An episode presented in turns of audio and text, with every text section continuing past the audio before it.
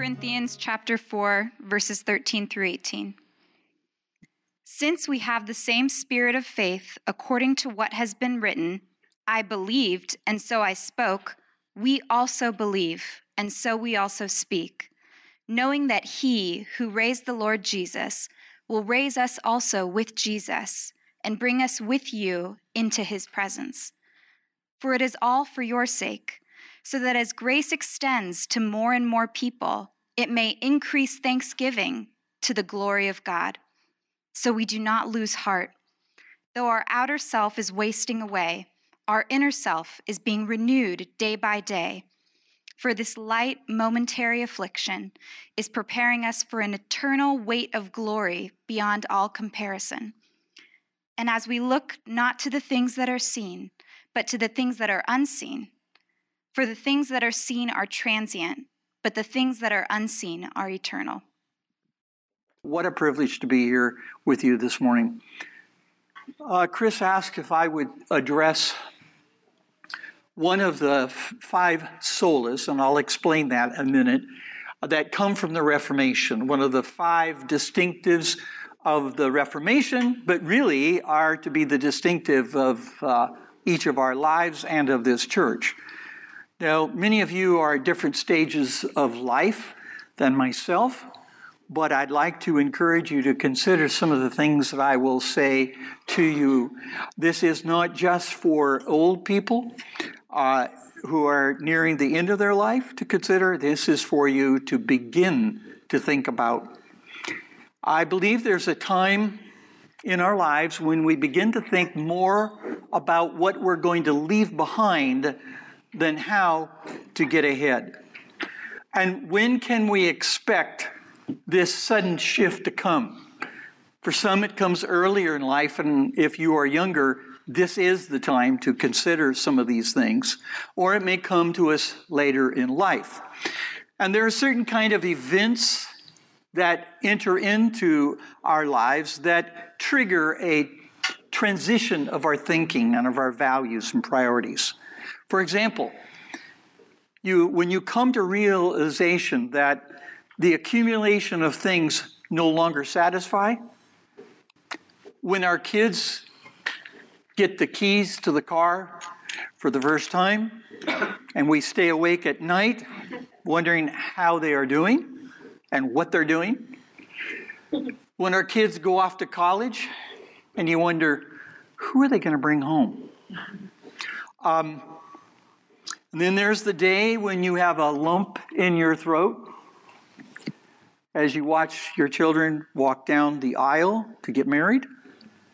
Uh, it can happen when we near the top of, uh, of the slippery slope of the pyramid of success, and you look down or look back and you go, Was it worth all that?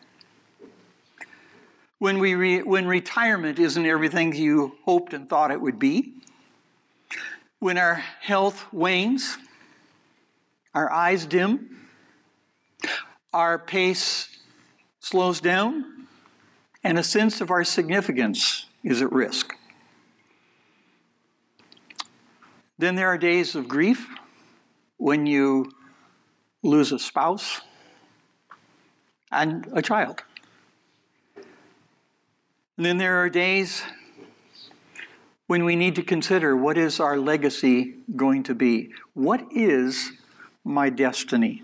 These are things that we ponder and we begin to ask questions ourselves Is that all there is? Uh, and what have I done that is worthwhile? Uh, will I leave a lasting legacy, and what will it be? Are there any late adjustments in the course of my life that I need to make? And what lies ahead when I've breathed my last breath? Now, perhaps this exposes the secret thought life of the man who's standing before you today. Uh, I, I argue that he desperately and definitely deserves senior citizen benefits, like discounts at the car wash or at the theater. I appreciate all those. But at my stage of life, what has become most important is finishing well. Um, I'm not the first one to think that. I know the apostle did. And seeing the tape at the finish line has given me an eternal perspective that puts urgency into the temporal to today. Some things like serving others, declaring the gospel in foreign lands, and passing the torch of faith to the next generation of Christian leaders has become a passion of mine.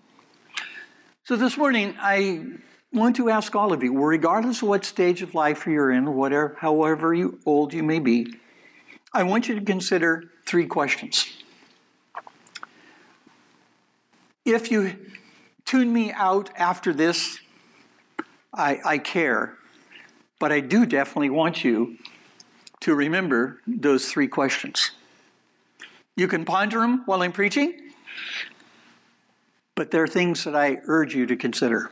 First of all, what do you want to do with the rest of your life?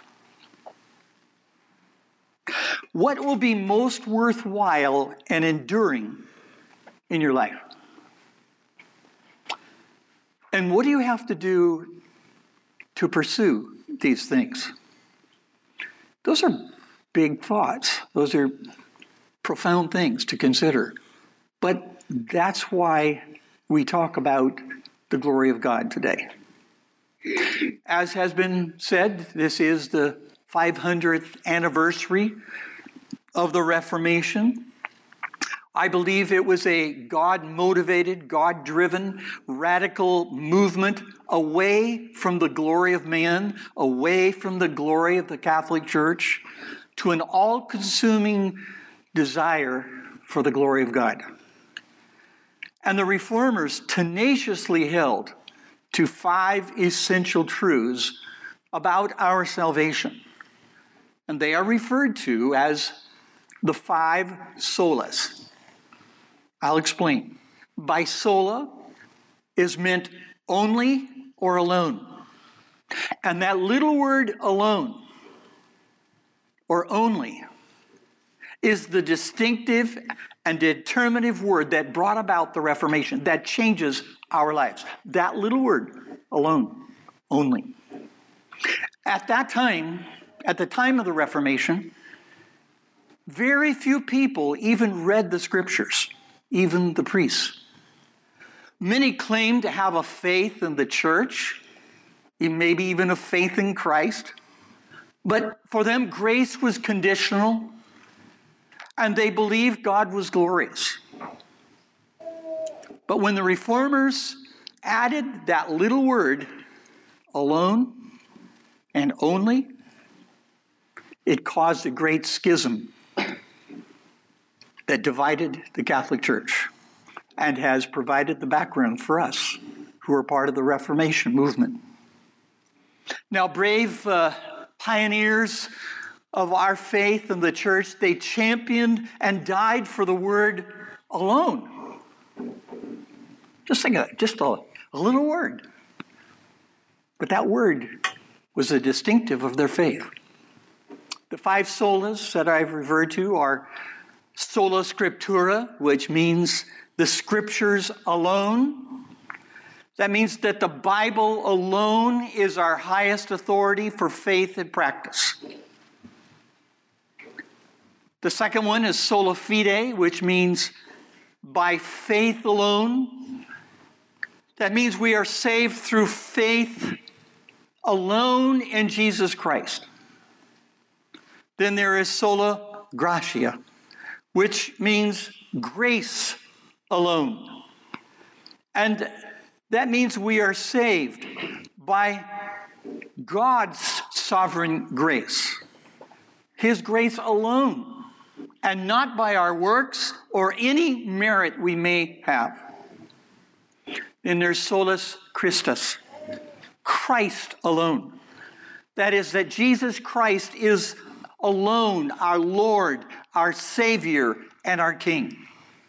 And then came that fifth sola, that fifth truth. Soli Deo Gloria. To the glory of God alone. Meaning that we are to live, to worship, and serve God with all we are, all we have. For His glory, this is the ultimate purpose for our existence. To glorify God is to make much about Him. He doesn't live on the side of our calendar or our to do list, but He is at the top. He's our ultimate priority. And each statement in these five solas build upon one another. But the fifth, the final, the fifth truth to the glory of God alone is the final and necessary explanation for our salvation. That's a radical concept. It explains how God's plan for our salvation is what? For His glory. It is for our good, but it is for His glory.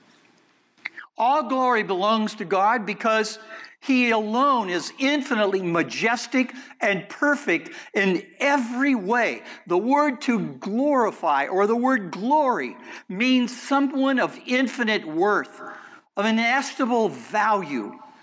To glorify God means to revere, to treasure, to treasure God, to treasure Christ above all else as worthy, as excellent, superior, and splendid. Not only does God dwell in unapproachable, brilliant light, but he also has this unexplainable, uh, unimaginable, perfect worth, holiness, and sovereign rule.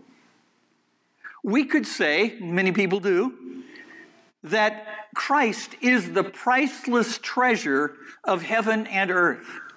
To glorify God is to see that, believe it, and live accordingly. God's glory, therefore, is the sum total of all that He is and everything that He does. The preeminence of God's glory above all else became the distinctive of the Reformation. For example, John Calvin believed that the central theme of all the scriptures was the preeminence of Christ's or God's glory revealed in Christ alone. That's why we refer to the Christ as the glory of God. Calvin stood to the very end of his life, as did many others, who believe that we are saved by God alone, through faith alone, in Christ alone, by grace alone. Why? For the glory of God.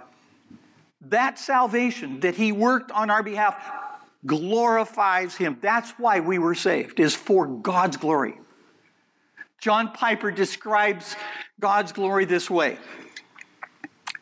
The glory of God is the infinite beauty and greatness of God's manifold perfections. His glory is the goal of all things and the source and sum of a of all full and lasting joy. Don't you wish you could write like that? Puts it so nicely. But that's why the Westminster Shorter Catechism affirmed God's purpose for creating us this way. God created us for what purpose? To glorify God and enjoy Him forever. Why were we saved? To glorify God and what? Join in His joy. Not just now, but forever. In other words, we were created and saved to join God, to join God's joy to enjoy God's joy in glorifying Himself now and forevermore. So, our salvation that we enjoy was motivated and initiated by God alone. For what purpose? For His glory alone. He did not save us to improve us, though that is a wonderful byproduct. Rather, God saved us to make us new. New so we could enjoy His glory and to join His joy. Think about that. A God who is joyful wants us to join Him. Pretty nice deal, isn't it, if you think about it? So our salvation will forever be for God's glory. Throughout all eternity, we shall be living examples of His love and His grace. For this, all the inhabitants of eternity will join together to praise and glorify God when each of us who are justified sinners, when we arrive on the celestial shores of heaven, they will break out in a chorus of likes which we've never heard. To think that God brought us home that he actually saves sinners like us. See, all the glory will go to him. The Apostle Paul talked this way in Ephesians uh, 1 11 and 12. In him, that is Christ, we have obtained an inheritance, having been predestined according to the purpose of him who works all things according to the counsel of whose will? His will. So that we who were the first to hope in Christ might be what? Might be the praise of His glory. You get the idea here? We were created for God's glory. We are created to enjoy God and enjoy the things that pleases Him. Now, to make God the all-consuming object of our affection, we must be convinced that He alone is infinitely glorious. And that's why I'm here this morning. To convince you if you're not convinced already. Here's why the Bible tells us just a few reasons why we should glorify Him. Well, the first is that God is eternally glorious. He's the self existing, the self sufficient, glorious God the Father, the Son, and the Holy Spirit have forever perfectly and rightly enjoyed mutual glorification. Now, when I say that, you hear that statement like this, you're inclined to put your heels in the sand and say, Whoa, wait a minute. God enjoys mutual glorification? Wouldn't such joy be motivated by egomania? Is God a narcissist? No. Haven't we been taught that self glorification is wrong? Well, the answers to these questions are profound. And they're counterintuitive. You would have to think about this and get the, the scriptures to give us an insight on this. The Bible says, in God's presence is the fullness of joy. If you want to understand what joy is, you just go to the presence of God and you can go, oh my goodness. That's what it'll be. That's what it is now. God is the only one for whom such self exaltation is not only the highest virtue, but also the highest good. He exists co eternal in three persons yet one in essence and substance as the Father, the Son, and the Holy Spirit. He needs no one or anything to add to his glory.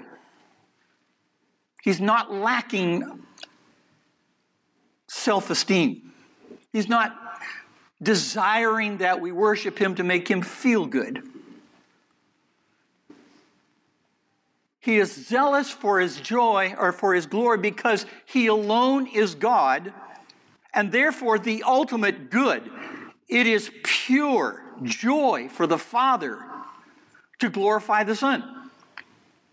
Likewise, the Son has no greater pleasure or delight than to glorify the Father. That's what he did on the cross. That's the, the distance that Christ would go to glorify his Father.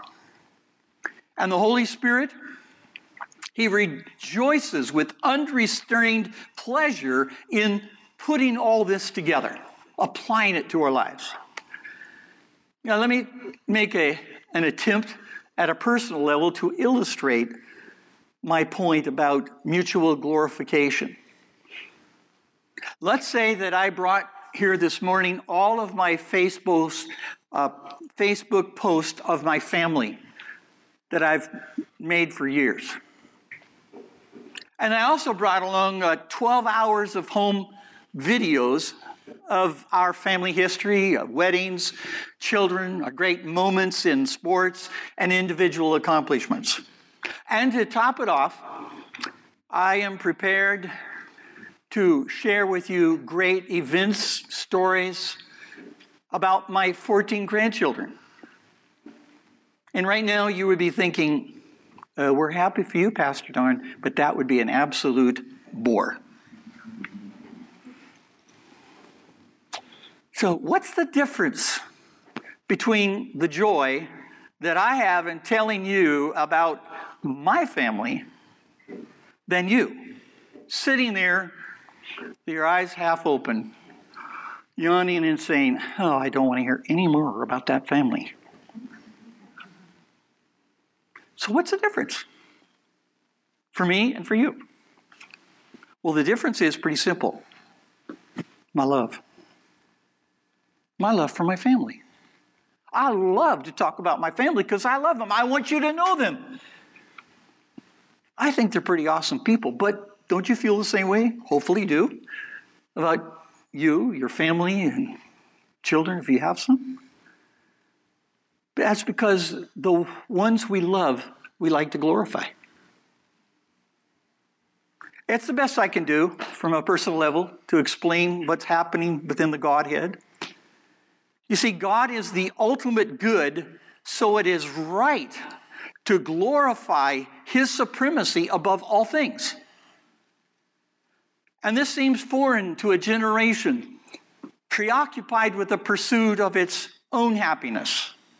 To many, God exists for us to save us, to love us, to meet our needs, to be there for us to help us accomplish our goals and ambitions. But when faced with the reality of a God centered theology from this book, His glory is His purpose and should be ours. Our God is eternally glorious.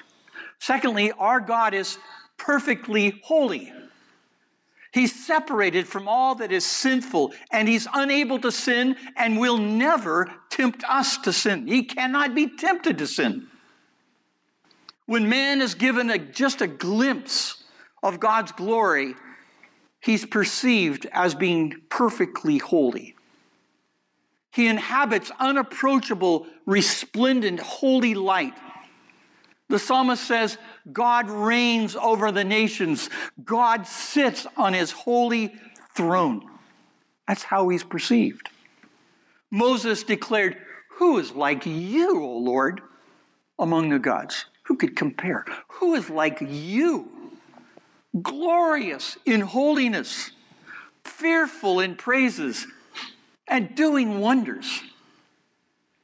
See, God's glory is both his invisible, infinite manifestation of his greatness, as well as the sum total of all his invisible, finite excellence in holy character. The Lord Himself declared in Isaiah 42 8, I am the Lord.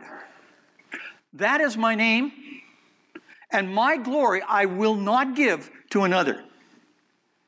Glory robbers beware. Nothing can ever add to or diminish God's glory or his joy. The Lord himself is transcendent. He has transcendent glory. And when you say, Well, I've never seen his glory, the Bible says, Oh, you have. You may not have seen it or not recognized it. But the Bible says, when you read the scriptures and you read from the beginning of Genesis all the way to the book of Revelation, if you read it correctly, you're reading the story of the glory of God. When you read this book, you see the glory of God revealed in Christ, promised and fulfilled from beginning to end of all history, it's been about Christ. Third, our God is glorified in all of creation. Psalm 19 says, The heavens declare the glory of God, and the firmament, the stars, they show his handiwork. Romans 1:20 tells us for God's invisible attributes namely his eternal power and divine nature have been clearly perceived. Ever since the creation of the world in the things that have been made. And then we're told, sadly, fallen humanity has exchanged the glory of the incorruptible God to worship corruptible things, like idols made in the image of mortal man, birds, animals, and creeping things. When man makes this exchange, he becomes foolish and his heart is darkened. And for our God is glorified by the angels. We don't see that, but it's going ongoing. Right now, there are elect angels whose created purpose continually is to surround God's throne and cry out to one another. What? Holy, holy, holy is the Lord God Almighty, who was, who is, and will be glorious to the very end. Glory to come. On the night when the Father sent his Son into time and space as a baby boy, God said, Let all the angels of God worship him because glory is coming. My glory is going to be revealed. And over the hills of Bethlehem, the heavenly host sang at his birth what? Glory to God in the highest. You see, that is the ultimate purpose, and the angels love to do it. But there are also saints here on heaven like you, like me. While we go about our daily routines, God is to be intentionally glorified in all we do. The Apostle Paul put it this way whether you eat or you drink, or whatever you do, what? Do all for the glory of God. He alone should be the object of our love, our affection, our worship, and our service. But when you do that, when we live out our created purpose, you will find more joy today for the rest of your life than you could expect this side of heaven. So, if you are struggling with depression, discouragement, you know what my recommendations do? If you want more joy in your life, Find a way to glorify God. Focus on Him. Focus on how wonderful and great He is, and you will find that joy will come into your life. If you're depressed, find someone to serve for the glory of God.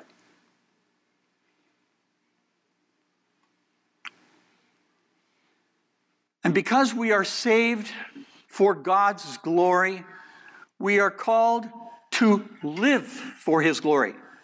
The future glory Christ promised us should be enough motivation for the rest of our lives to glorify him. In other words, what more does God need to do? What more does he have to say? It is in living for God's glory that we have hope. We find joy. In even days of adversity, the Apostle Paul wrote to the church of Corinth during times of great difficulty.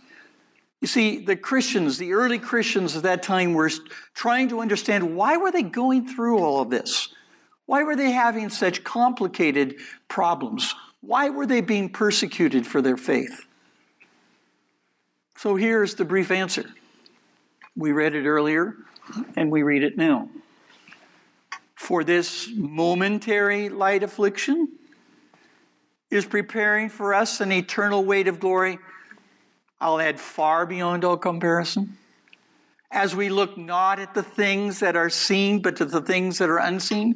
For the things that are seen are transient, but the things that are unseen are eternal. I am going to give to you very quickly three life changing thoughts that come from our text that we just read. Here they are. Our present adversity is momentary, but our future glory is eternal. You have to think eternally. Our present adversity is preparing us for future glory. What's happening now is preparing us for even greater glory in the future. And three, in our present adversity, we must keep our perspective on the glory that awaits us and not being consumed by the pressures and problems that are bearing down on us today. Let's take that first one. Our adversity is momentary, but our future glory is eternal. Paul considered his afflictions to be relatively light compared to the weight of the glory awaiting him. Now, have you read the story, the background for the Apostle Paul, what he went through? He describes it in this uh, second letter. Uh, when I read it, it doesn't sound anything like light to me. He endured many imprisonments, and I've evaded some. Uh, beatings with hands and rods, flogging with cruel whips, thrown out of city limits, stoned by the people to the point of death. Light? He spent days shipwrecked, adrift at sea. He faced constant dangers from swollen rivers, robbers, and constant threats from his people, as well as from false uh, prophets. He toiled day and night, sleepless nights in hunger and thirst, as well as exposure to cold, damp, and hot, humid climates that he traveled. And on top of all this, maybe even the most difficult adversity was he was overwhelmed with care and love for the churches that he planted and that he had visited. He watched them being persecuted. He watched them going through very difficult things. He even watched false teachers come in and behind his work try to destroy the church, and he couldn't get there.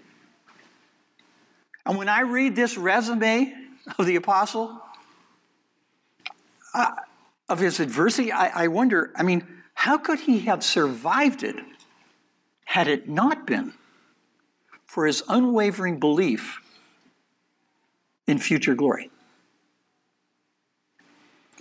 He also considered his adversity to be momentary compared to eternal glory. His faith not only enabled him to consider the degree of his adversity as light,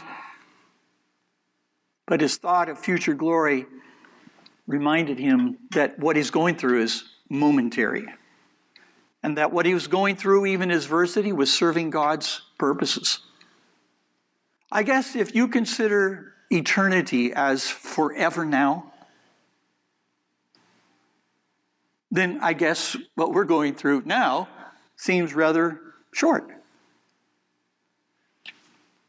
To always be in the moment in heaven.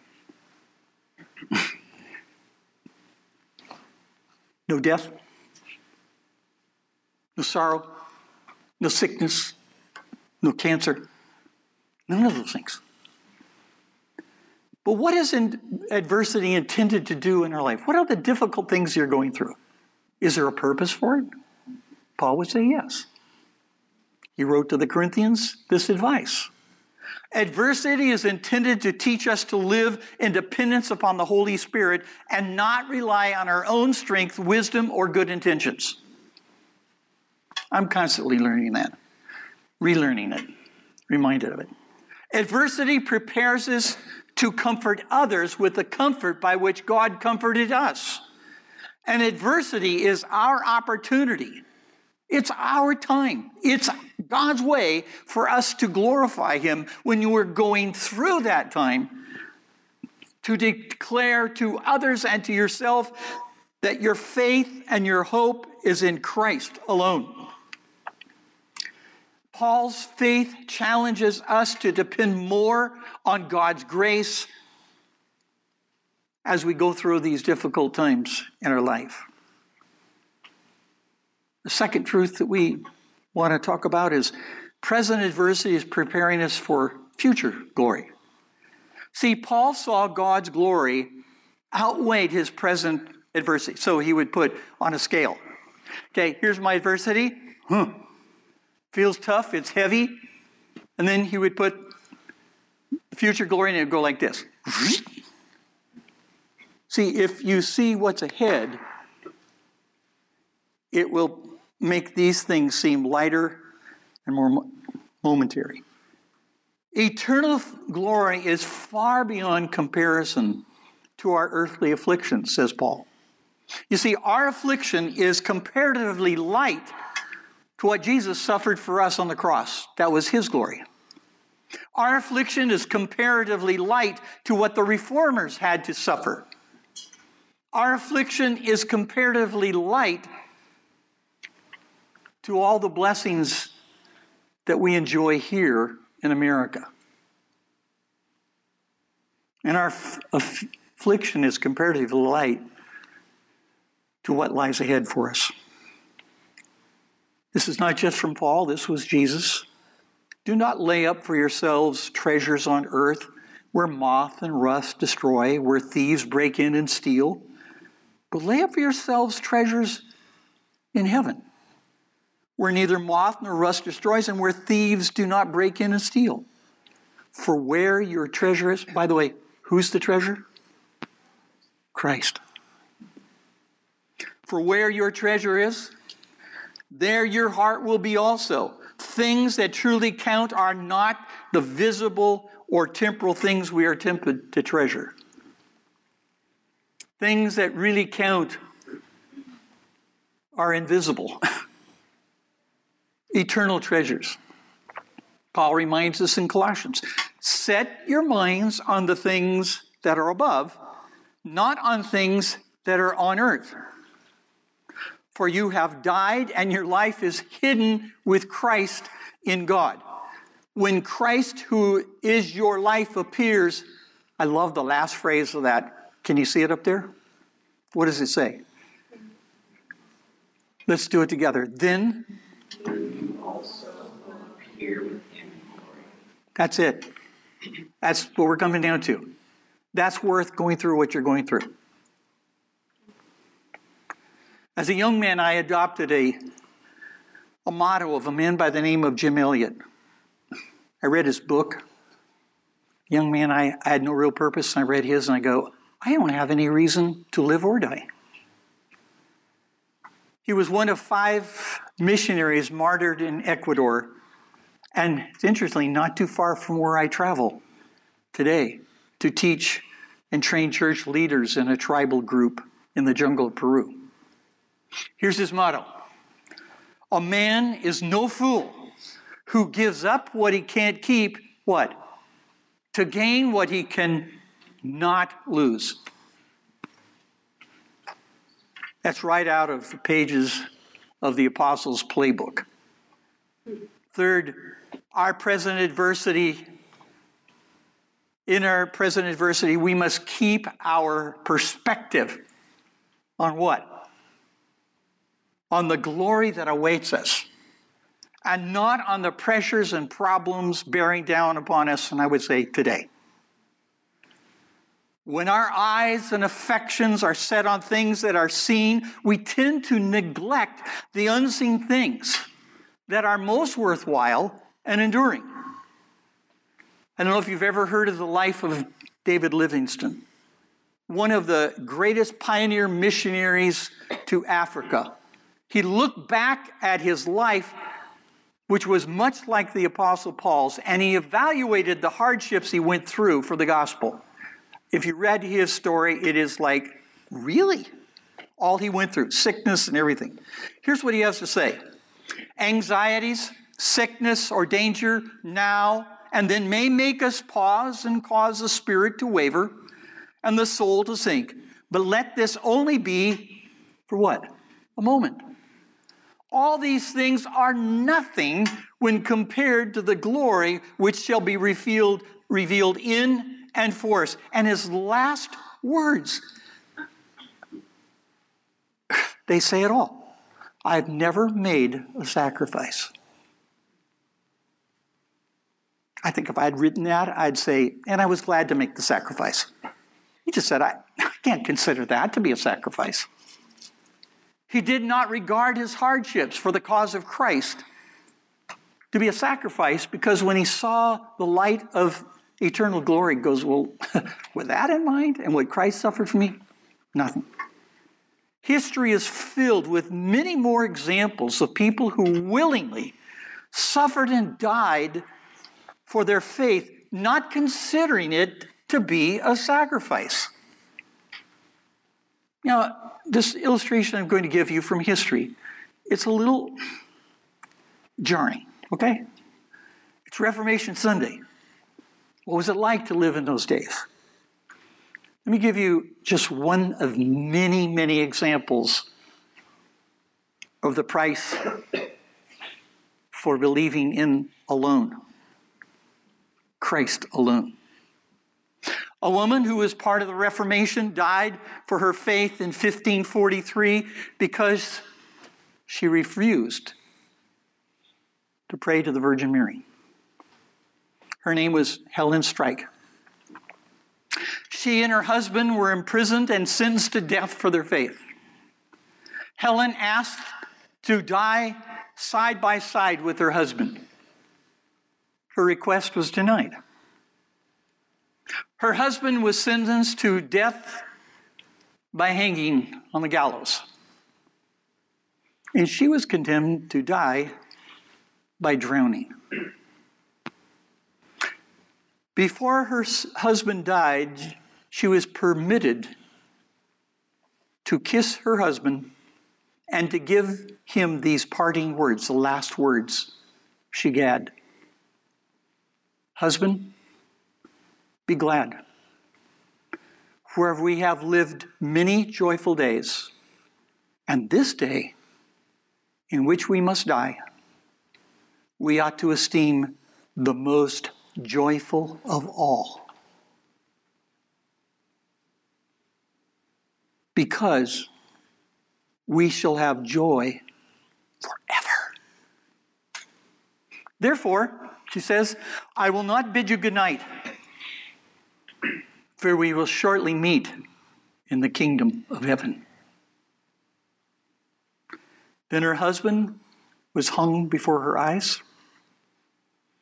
She was forced to hand over her newborn to a nurse entrusted to the child's care. Helen was led to a nearby pond they bound her hands and feet. And then they put her in a large gunny sack with rocks inside. They threw her into the water like a bag of garbage.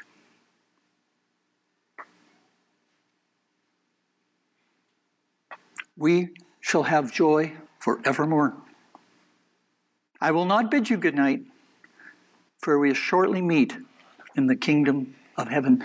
That is a living example of the difference of alone makes in our theology. Is it Christ alone? Is it by faith alone? Is it by grace alone, in Christ alone? Or is it also for the glory of God only? If you live by that little truth, it's huge.